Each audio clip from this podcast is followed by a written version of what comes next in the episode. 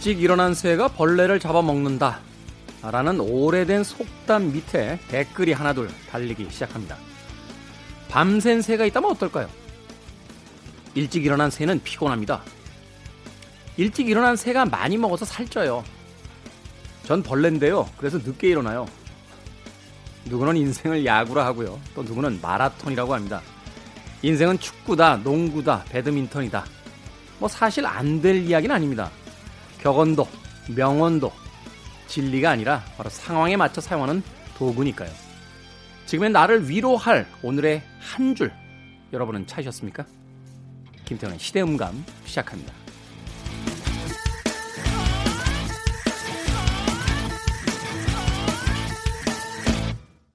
그래도 주말은 온다. 시대를 읽는 음악 감상회 시대음감 김태훈입니다. 모두가 살아가면서 어떤 인생의 이정표 혹은 나침반 같은 음, 명언 한 줄 정도는 가지고 사는 게 아닐까 하는 생각을 해봤습니다. 저는 어린 시절엔 이런 명언을 믿었던 것 같아요. 남들이 잘 때 나도 잔다. 나도 잘 때 다 잔다. 뭐 이런. 고3 수험생 때 주로 믿었던 것 같아요. 그런 명언을. 누가 한 이야기냐고요? 누가 했겠습니까? 아, 저 혼자 만들어서 그렇게 썼던 거죠. 인생이 힘들 때는 힘든 사람을 위로하는 어떤 한 줄의 명언에 좀 기대었던 적도 있었던 것 같아요. 어, 이문열 작가가 아, 썼던 글이 있었죠. 어, 인생의 힘든 시간을 지날 때마다 스스로에게 말했다. 자서전에 가장 드라마틱한 부분을 쓰고 있다. 하. 어제도 이야기했습니다만 이런 멋있는 이야기는 제가 좀 했었어야 되는데 남들이 다 한 것 같아요. 찾아보면 그런가 하면 또 한편의 애니메이션 영화를 보다가요. 그 애니메이션 영화의 주제곡에 꽂혀가지고 그 노랫말 중에 이런 게 있었어요. 진흙탕에 빠진 인생이라도 괜찮다. 한 번으로 끝나니까. 폼 나지 않습니까? 예? 인생은 역시 폼인 것 같아요. 뭐 돈, 명예 다 필요 없고 폼이나 나 결국 우리가 이제 돈이나 명예를 추구하는 것도 이제 폼이 나기 위해서 하는 건데 폼 안 나게 돈 벌고 폼 안 나게 명예 찾다가 망가지는 분들도 꽤 있는 것 같죠. 아, 이 애니메이션은 그 카우보이 비밥이라고 하는 네. 만화 영화였습니다. 그런가 하면 아주 단순하게 인생의 어떤 그 목표를 단어로 만들었던 적도 있었던 것 같아요. 어, 한동안 제가 스스로 붙인 호가 있었습니다. 이름 앞에 이렇게 호 쓰시는 분들 많잖아요. 유명한 분들. 다산 정약용, 뭐 이렇게. 도산 안창. 네.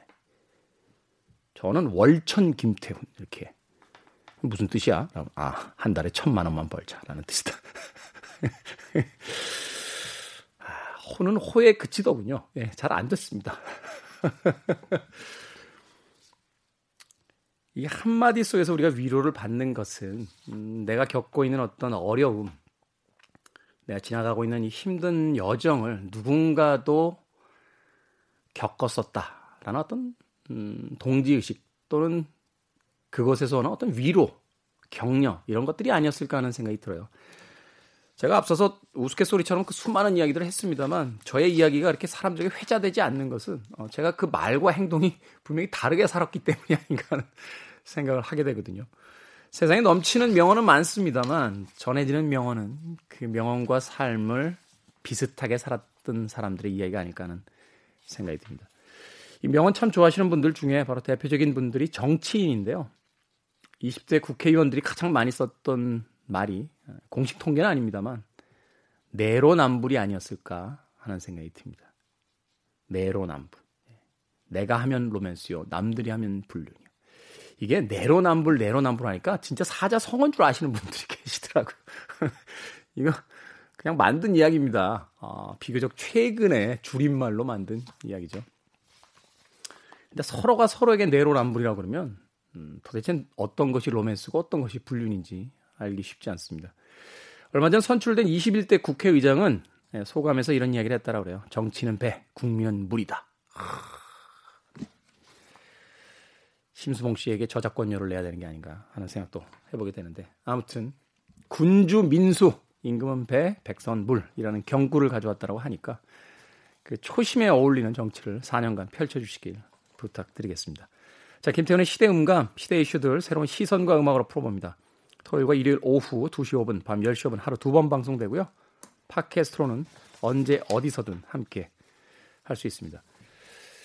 음악으로 제 한 줄 명언을 정해야 된다면 어떤 것을 정해볼까 하다가 고른 곡입니다. 팅팅스, Shut Up and Let Me Go.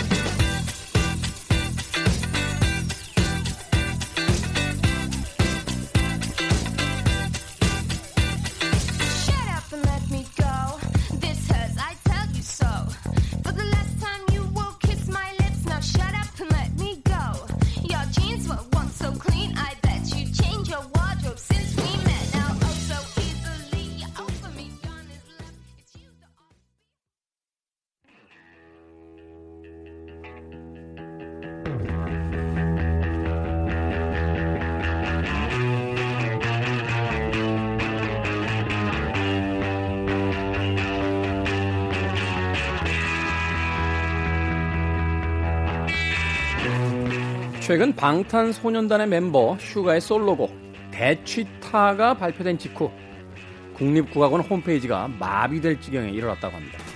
각종 대취타 관련 게시물 조회수가 폭발했고요.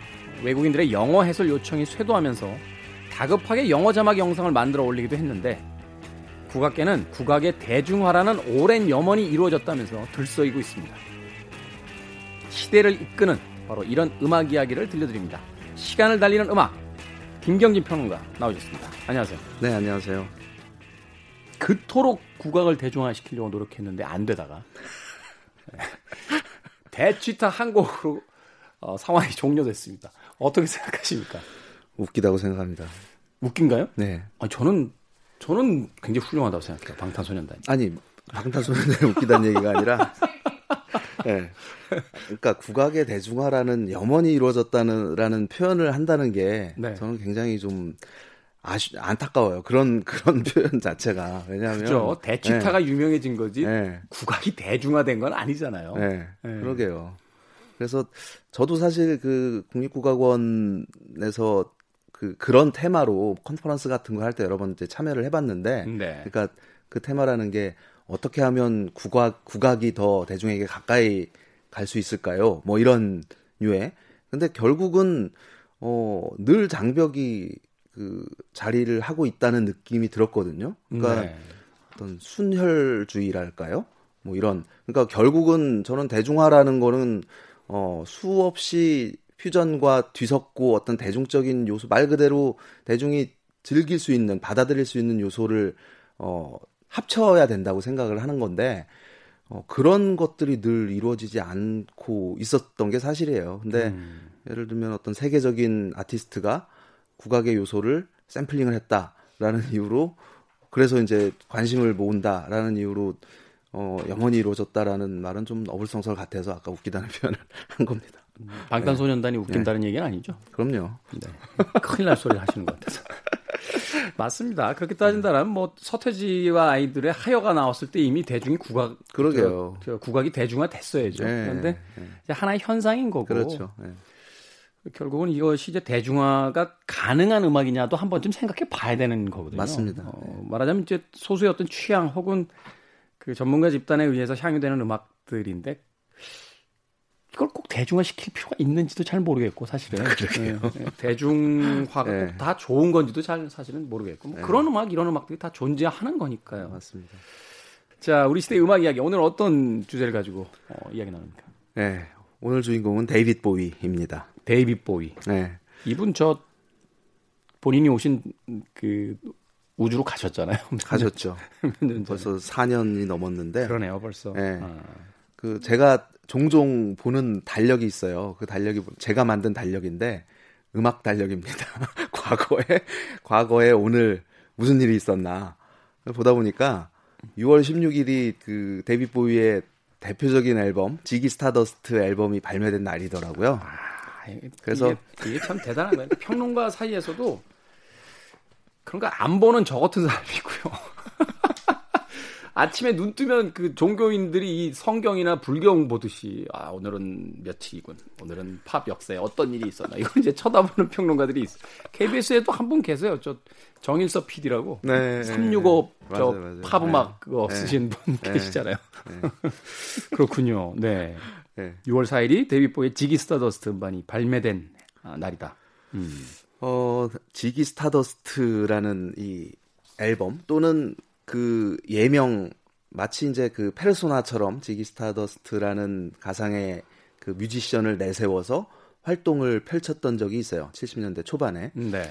근데 데이빗 보위는 60, 1960년대 후반, 67년에 데뷔를 해서 어, 세상을 떠난 2016년까지 쉼 없이 활동을 펼쳤던 뮤지션입니다.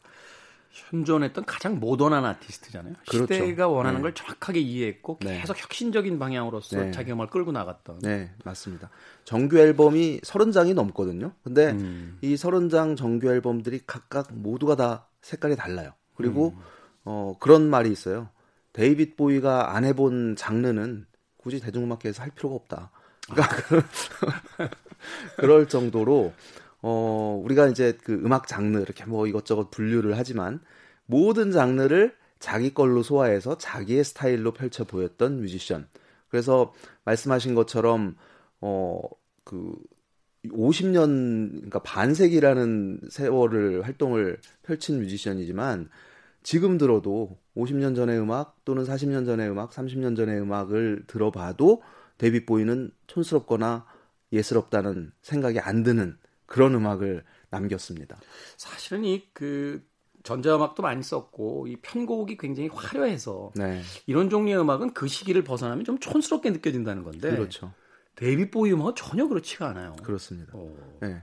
그게 어떤 그 꾸준한 영향력의 어, 어떤 이유가 아닐까 하는 생각을 하는데 어, 사실 데이빗 보위 뭐 워낙 오랫동안 활동을 하기도 했고 그 화제가 된 음악 곡들도 많이 남겼고 또 많은 영향 또 어떤 사생활의 측면 그 이야기거리들이 무궁무진한데 어, 몇 가지만 좀 그 얘기를 할게요. 데이빗 음. 보위라는 이름이 이제 본명은 아니죠. 가명이죠. 어, 예. 음. 본명이 데이빗 존 데이빗 존스입니다. 데이빗 존스. 예. 근데 처음에 이제 그 66년에 싱글을 발표했을 때만 해도 데이빗 존스라는 이름으로 발표를 했었어요. 근데 왜 보위로 이름을 바꾸냐면 그 무렵에 미국에서 그 비틀 영국의 비틀즈를 꺾어버리겠다라는 그 야심을 가지고 한 TV 방송국에서 그룹을 만듭니다. 어, 그 그룹이 또 대중적으로 성공을 거두죠. 멍키스. 라는 네. 팀이었고 그 멍키스의 리더 이름이 데이비 데이비 존스였어요. 음. 그래서 어 이거 헷갈리 이거 이, 이, 이 이름 그대로 하면 안 되겠다. 그래서 보이로 바꾸게 되는데 보이는 또 어디서 온 이름이냐면 그 서부 시대에 미국 그 19세기 서부 시대 때 아주 유명한 칼잡이가 있었어요. 그러니까 총잡이도 아니고 칼잡이. 네, 네. 그래서 그 사람 이름이 짐 보이라는 인, 인물인데요. 어, 어떤 그 모래 언덕에서의 싸움으로 굉장히 유명한 그래서 뭐 여러 영화의 소재가 되기도 했고 했던 인물인데 이 짐 보이를 데이빗 보위가 굉장히 좋아했대요. 그래서 짐 보위의 그 칼 굉장히 큰 그 그 무식하게 생긴 이 칼을 Bowie knife라고 하거든요. 네. 여기에서 그냥 이름을 가져와서 데이빗 보위라고 예명을 정하게 됩니다. 그 이름 정하기 전에 학교 학교 다닐 때, 그러니까 보위의 여러 이미지들 중에 대표적인 이미지가 소위 그 odd eye라고 불리잖아요. 양눈이 이제 짠 색깔이 다르죠. 네, 색깔이 다른 그 사고로 인해서. 네, 네. 그래서 오른쪽 눈이 이상하게 동공이 이렇게 크게 확장이 돼 있는 그리고 색깔도 다른 모습을 볼 수가 있는데 이게 이제 학교 다닐 때 친구랑 대판 주먹 다짐을 한 적이 있어요. 여자 하나를 놓고서.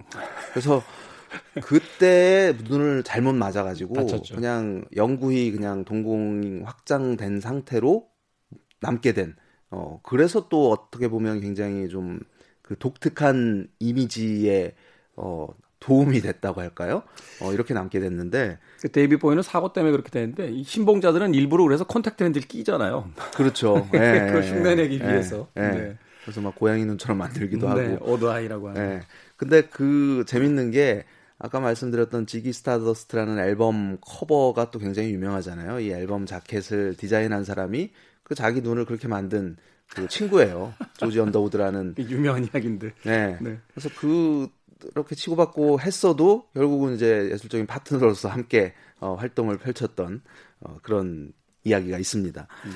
어, 데이빗 보위의 수많은 곡들 중에서 이 어느 정도냐면 지난 2016년 1월에 이제 세상을 떠났죠. 이 1월 제가 날짜도 기억해요. 1월 8일 날 앨범이 발표가 됐어요. 마지막 앨범 유작이 발표가 되고 그 이틀 후에 세상을 떠났습니다. 네. 그래서 1월 10일 날 세상을 떠났을 때 그 다음 날 영국의 모든 일간지 모든 매체의 헤드라인은 다 데이빗 보위 기사로 뒤덮여 있었고 어, 고, 그 주에 수많은 음악 매체에서 보위 특집 기사가 이제 실립니다. 근데 재밌는 게 여러 매체에서 어 greatest 그러니까 데이빗 보이의 가장 위대한 곡 100곡 음. 목록을 발표를 한 거예요. 아니 위, 위대한 곡 100곡이 나올 정도의 아티스트가 세상에 과연 얼마나 있을까? 비틀즈도 100곡 안 될 것 같은데. 그러니까 그 남긴 곡 수가 뭐 350곡 정도가 돼요. 정규 곡과 싱글 수. 근데 그 중에 한 적어도 100곡 정도는 위대하다는 소리를 듣, 평을 할 수 있다는 얘기잖아요. 그렇죠. 근데 또 재밌는 게 예를 들면 어 모조라는 잡지, 또 NME라는 잡지, 롤링스톤이라는 잡지 각각의 잡지마다 각 잡지가 그 지니고 있는 어떤 성격, 음악적인 취향이라든지 성격이라든지 이거에 따라서 리스트가 완전히 달라요. 그렇겠죠. 멜로디 앤 네. 메이커스도 그렇고 네. 롤링스톤즈도 그렇고 네. 음악적 색깔이 좀 다르니까. 그렇죠. 예를 들어서 어떤 매거진에서는 Space Oddity가 1위입니다. 음. 어떤 매거진에서는 Life on Mars가 1위고 네. 어떤 데에서는 Ashes to Ashes가 1위고 이런 식이에요. 그러니까 그 말은 뭐냐면 데이빗 보위가 그만큼 다채로운 음악을 했다는 의미가 되겠죠. 그러네요. 네, 그래서 매거진 매체의 성격, 지향점에 따라서 데이빗 보위를 받아들이는 방식 자체도 달라질 수 있다라는 걸 그 리스트에서도 볼 수가 있었습니다. 그만큼 다변적으로 해석되고 어, 음악적인 스펙트럼에 있어서 거의 모든 음악 장르에 관해서 그 완벽한 이해와 또 새로운 어떤 네. 그 혁신을 추구했던 제가 가장 놀랬던 건 데뷔 이후부터 그 마지막 음반까지 보면 참여하고 있는 동료 뮤지션들이 계속 젊어져요. 그렇죠. 네. 네, 네. 그래서 항상 그 동시대에 가장 핫했던 아티스트들과의 공동 작업을 많이 했고. 네. 그러니까 지금 아직도 생존해 있습니다만 이제 마돈나와 데이빗 보위 이 두 명이 그런 의미에서 2000년대에 들어와서 가장 혁신적이면서도 모던한 뮤지션이다라고 그러게요. 네. 이야기했던 적이 있는데 네. 그러면서 참 아까운 아티스트를 4년 전에 잃었습니다. 음악 한 곡 듣죠? 네. 음, 바로 데이빗 보위의 첫 곡이니까 네. 어, 모조와 NME와 어, 그 롤링스톤즈의 취향과 김경진 씨의 취향이 어떻게 다른지 알 수 있습니다. 첫 곡이 뭡니까? 오늘 사실 세 곡 준비했는데 세 곡이 다 스타일이 다릅니다. 당연히 뭐 다를 수밖에 없겠지만 어, Space Oddity를 준비했습니다. 롤링스톤즈 취향이시고. 어, 뭐 지금은 그럴 수 있겠죠. 네. 네. 1969년에 발표됐던 곡이고 뭐 그 월터 미티의 상상은 현실이 된다. 뭐 이런 영화에서도 아주 적절하게 쓰여서 우리나라에서도 사랑을 받았던 곡이죠. 아주 멋진 장면이었죠. 네. 그 일상 속에서 그 무기력하게 살던 한 회사원이 드디어 네. 이제 모험에 뛰어들면서 그 모험을 상징하는 헬기에 몸을 탁 실을 그렇죠. 때 네. 자기가 그 짝사랑하는 여성이 밑에서 기타를 치면서 이 노래를 부르기 시작하죠. 네. 데이비 보이의 곡 듣습니다. 스페이스 오디티. Ground control to Major Tom. Ground control to Major Tom. Take your protein pills and put your helmet on. Ten. Ground control Nine, to Major Tom. Eight, seven.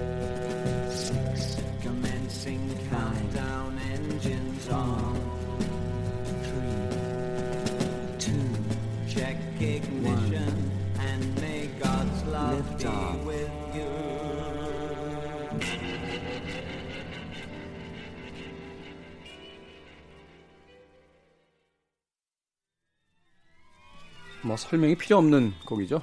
데이빗 네. 보위의 Space Oddity 듣고 오셨습니다. 이 노래가 이제 발표가 된 게 69년도인데 네. 69년도면은 아폴로 우주선이 11호인가요? 그 네. 달에 가던 그 해잖아요. 그렇습니다. 그 음. 아폴로 11호가 발사되기 5일 전에 이 싱글이 발표가 됐어요. 그래서 어 BBC의 이 곡의 내용이 이제 Major Tom 탐소령이 이제 우주 비행사인데 뭔가 문제가 생겨가지고 이제 음. 귀환을 못하게 되는 그래서 말하자면 우주 미아가 되는 그런 내용이거든요. 그래서 ground control 계속 찾잖아요. 네, 네. 그래서 BBC에서는 이 곡을 금지곡으로 정해버려요. 그 아폴로 11호가 무사히 귀환할 때까지. 불길하게 지금 어? 네. 달에다가 네. 지금 우주선 쏘고 있는데 이런 노래를 눈치 없이 발표했다고 막. 네. 우리나라 같았으면 거의 이민 가야 될 상황이었을 것 같은데.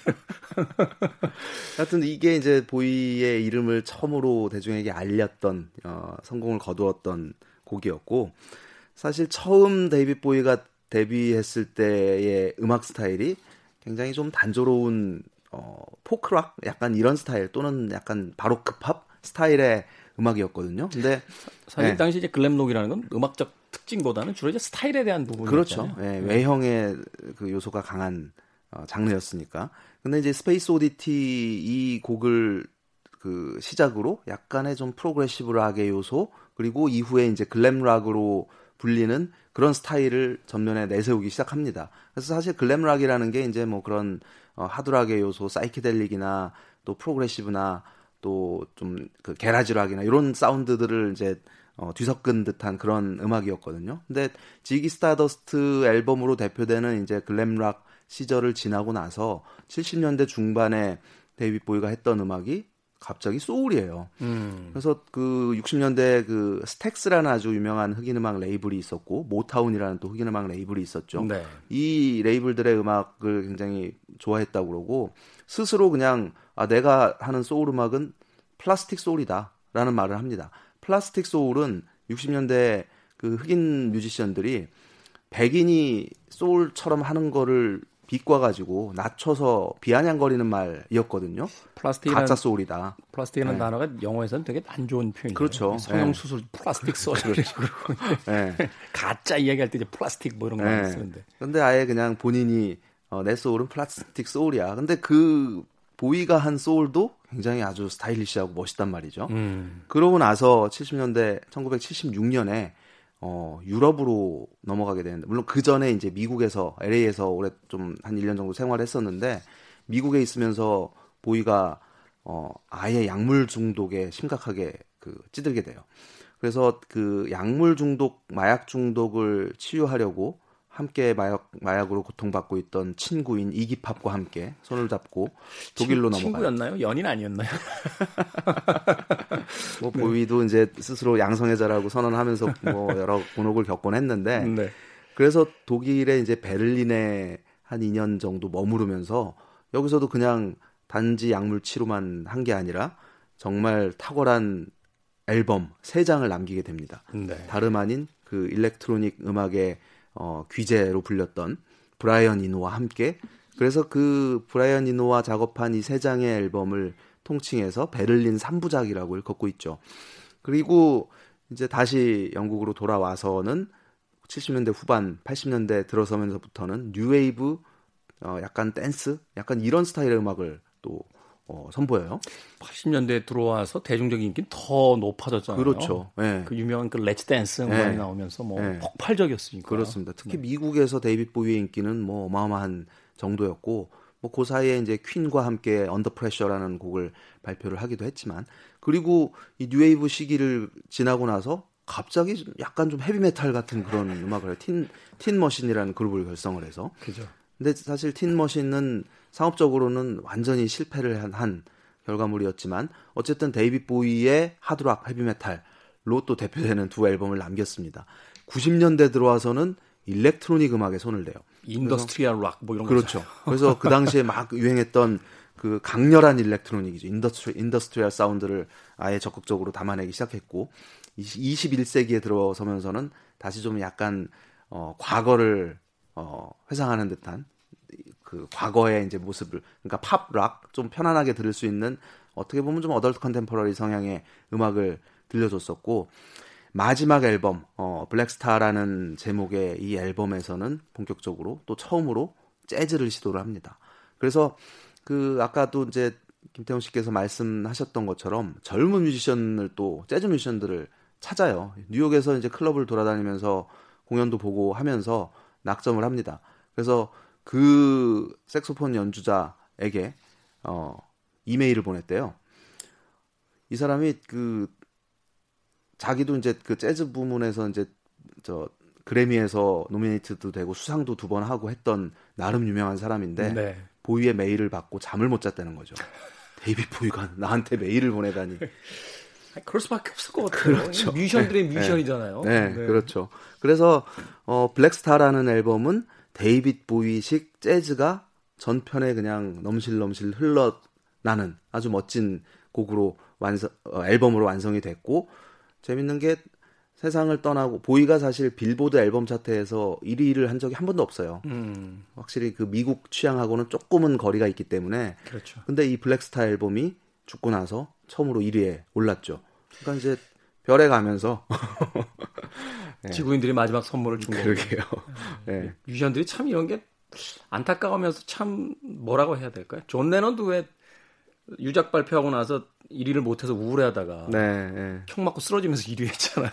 그렇습니다. 데이비 보이도 음반이 발표됐을 때 평론가들이 이렇게 들으면서 어디서 꼬투리를 잡을까 궁리하고 있을 때 세상을 떠나시는 바람에 영원히 평가가 불가능한 음반이 돼버렸어요. 그냥 그 유작으로서 네. 이제 남게 되니까. 근데 객관적으로 평가를 해도 그 앨범은 정말 탁월한 앨범이라는 어, 평을 많이 받고 있습니다. 저도 음, 처음 네. 들었을 때 정말 깜짝 놀랐거든요.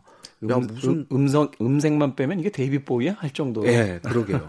그래서 야 어떻게 70 노인이 이런 사운드를 만들어낼까? 70 노인이라뇨. 죄송합니다. 유엔 네, 유엔 발표에 의하면은 70부터는 이제 장년층에 들어갑니다. 그렇습니까? 네. 65세까지 청년이고 농담이고요. 네. 네. 그래서 그 앨범을 들으면서 정말 깜짝 놀랐었는데 이게 이제 바로 부고가 들렸고 그 아까 말씀드린 여러 매체에서 이제 보이 특집 기사를 게재를 했다고 했잖아요. 그 네. 헤드 카피들이 다 인상적이었어요. 방금 들으신 Space Oddity의 그 가사 중 일부인 어 Stars look very different today. 그러니까 음. 오늘 별이 아주 달, 다르게 보인다라는 헤드 카피도 있었고 Ashes to Ashes. 그러니까 재는 재로 돌아간다. 이것도 다 이제 보이 제목이잖아요, 노래에. 그러니까 그런 이제 헤드 카피와 함께 그 이 위대한 아티스트를 추모하는 물결이 한동안 이어졌었죠. 음. 참 그 어떤 위대한 아티스트 인물이 사망했을 때 그에 대한 추모의 여러 가지 글귀들이 이제 등장하게 되는데 데이빗 보이는 참 그런 면에서도 마지막까지 행복했을 것 같아요. 많은 전 세계 팬들이 그가 원래 왔던 별로 돌아갔다. 그러게요. 네. 어, 지구인들에게 많은 음악을 남겨준 채 그의 별로 돌아갔다라고 이야기를 했으니까. 네. 물론 그럴 수 있는 사람은 없겠습니다만 살아서 자신의 죽음을 볼 수 있다면 가장 행복해했을 아티스트 중에 한 명이 아니었을까 하는. 그러게 말입니다. 생각이 듭니다. 아, 음악 하나 더 골라주시죠. 네, 두 번째 곡은 1977년에 발표됐던 Heroes라는 곡입니다. Heroes. 네, 영웅들. 제목이 참 의미심장해요. 이게 또 이 노래가 여러 사연, 사연을 품고 있는데 딱 33년 전 이맘때. 아니, 잠깐만요. 딱이면 네. 뭐 10년, 3, 20년, 30년, 딱 33년 전은 뭐예요? 33이잖아요. 1987년 6월에 네. 베를린 그, 그 당시는 이제 통일, 독일이 통일되기 전이니까 베를린 장벽이 있었던 때예요. 어, 베를린 장벽 앞에서 그 공연이 펼쳐집니다. 여러 뮤지션들이 참여한.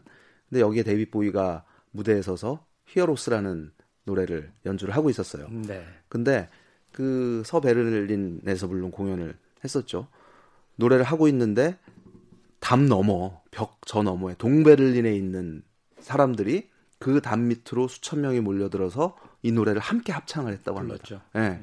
그래서 이 그 스스로 이제 노래를 하면서 정말 뭐 흘러내리는 눈물을 멈출 수가 없을 정도로 감동을 받았다고 하고 이 곡이 끝나고 나서 그 동쪽에서 들려온 소리는 벽을 허물어라. 그룹이 어, 이 벽을 허물어야 돼. 우리는 자유를 원해. 이런 이제 그 데모가 일어나게 된 거예요. 그래서 거, 그때 이제 뭐 체포된 사람들도 많고 한데 굉장히 많은 사람들이 이 콘서트, 이 퍼포먼스 이때 있었던 일이 2년 후에 어 베를린 장벽이 허물어지는데 일종의 그 트리거 그 방아쇠 역할을 했다라는 음. 이야기를 하고 있거든요. 그래서 실제로 보이가 세상을 떠났을 때 그 다음 날 그 독일 외무부 트위터 공식 계정에 이런 글이 올라왔어요. 어, 당신은 우리의 영웅입니다. 음. 벽을 허무는데 도움을 주셔서 감사드립니다. 라고 이제 데이비 보이를 외무부에서 이제 추모를 하는 글이 올라왔었는데 그 이제 이 Heroes를 부른 이 어, 이야기를 놓고서 어, 한 언급이었던 거죠. 이 Heroes 원래는 1977년에 발표됐던 아까 말씀드린 그 베를린 3부작 중에 하나로서 브라이언 이노와 함께 작업한 어, 동명 타이틀 앨범에 수록된 곡이에요. 동과 동쪽에 있는 그러니까 동과 서에 서로 떨어져 있는 연인의 이야기입니다. 그래서 음. 어, 어떤 그 분열 동독 서독 분열의 어떤 상징적인 어, 이야기를 담은, 담은 그런 곡이었고 어, 중반기 데이빗 보이를 대표하는 작품이기도 하죠. 킹 크림슨의 로버트 프립이 참여해서 기타 연주를 들려줬어요. 당대 최고라고 불렸던. 그렇죠. 음. 네, 이 곡 두 번째 곡으로 준비했습니다. 그 지역과 상징되는 뮤지션이 있죠. 어, 음, 소련에 갔던 폴 맥카트니, 자메이카의 네. 밥 말리, 그 네. 베를린의 데이빗 보이. 그러게요. 이렇게 이야기들 하는데 한 위대한 아티스트가 아, 정치와 사회에 어떤 영향을 줄 수 있는지 증명해냈던 그런 곡입니다. 데이빗 보이의 Heroes 듣겠습니다.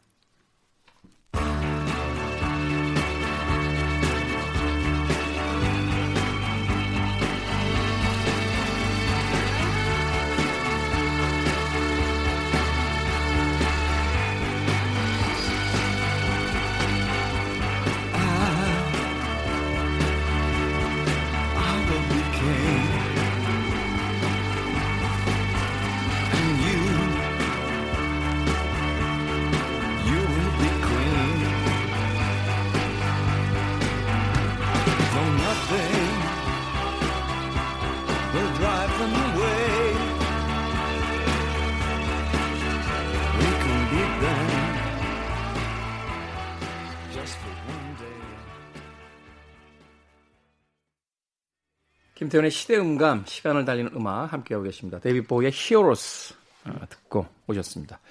자, 오늘 데이비 보이에 대한 이야기 하고 있는데 아, 시간 관계상 얘기를 조금만 더 나누고 네, 음악을 하나 들으면 될 것 같아요. 네. 보이가 영화에도 많이 출연을 했었죠. 이분 영화 엄청 네. 좋아하셨어요. 네. 막 이상한 역할도 나중에 그 말년에 저 앤디 워홀 역할로 나오고 막 네, 바스키아라는 영화에서 네. 네. 앤디 뭐 워홀 역 흡혈기로도 나오시고 뭐 장교로도 나, 하여튼 뭐. 그러게요. 예, 네. 엄청나셨죠. 그래서 뭐 대표적인 작품들이 예를 들어서 이제 그가 세상을 떠났을 때 자기별로 돌아갔다고 하는 이유 중에 하나가 그 영화 데뷔작이 75년에 지구로 떨어진 사나이라는 영화에서 이제 외계인 역할을 했었거든요. 그러니까 얼마나 네. 외계스러우면 그냥 분장이 별로 필요 없으신 외계인이시잖아요. 정말 그래서 연기도 사실 연기 측면에서도 흠잡을 데 없는 그런 모습을 보여줬었고 그 류이치 사카모토의 음악으로 유명한 그 오시마 나기사의 예, Merry Christmas Mr. Lawrence라는 전장의 크리스마스였나요? 우리 우리나라에서 제목이 예, 예. 전장의 크리스마스. 뭐 그런 영화. 또 마틴 스콜세지의 그리스도 최후의 유혹에서 음. 또 그 빌라도 역할을 맡아서 빌라도. 예. 그때 예수 역할을 윌리엄 데포 윌리엄 데포였죠. 아, 예. 네, 네. 그래서 그런 여러 그리고 뭐 크리스토퍼 놀란 영화에서 저 제목이 뭐였죠? 프레스티지라는 프레스티지. 영화에서 그 거기서 테슬라로 네, 나오잖아요. 네, 갑자기 테슬라로 나와서 또 전기 전기 기술자 테슬라로 나오셔서 네. 복제의 길을 만드시잖아요. 네.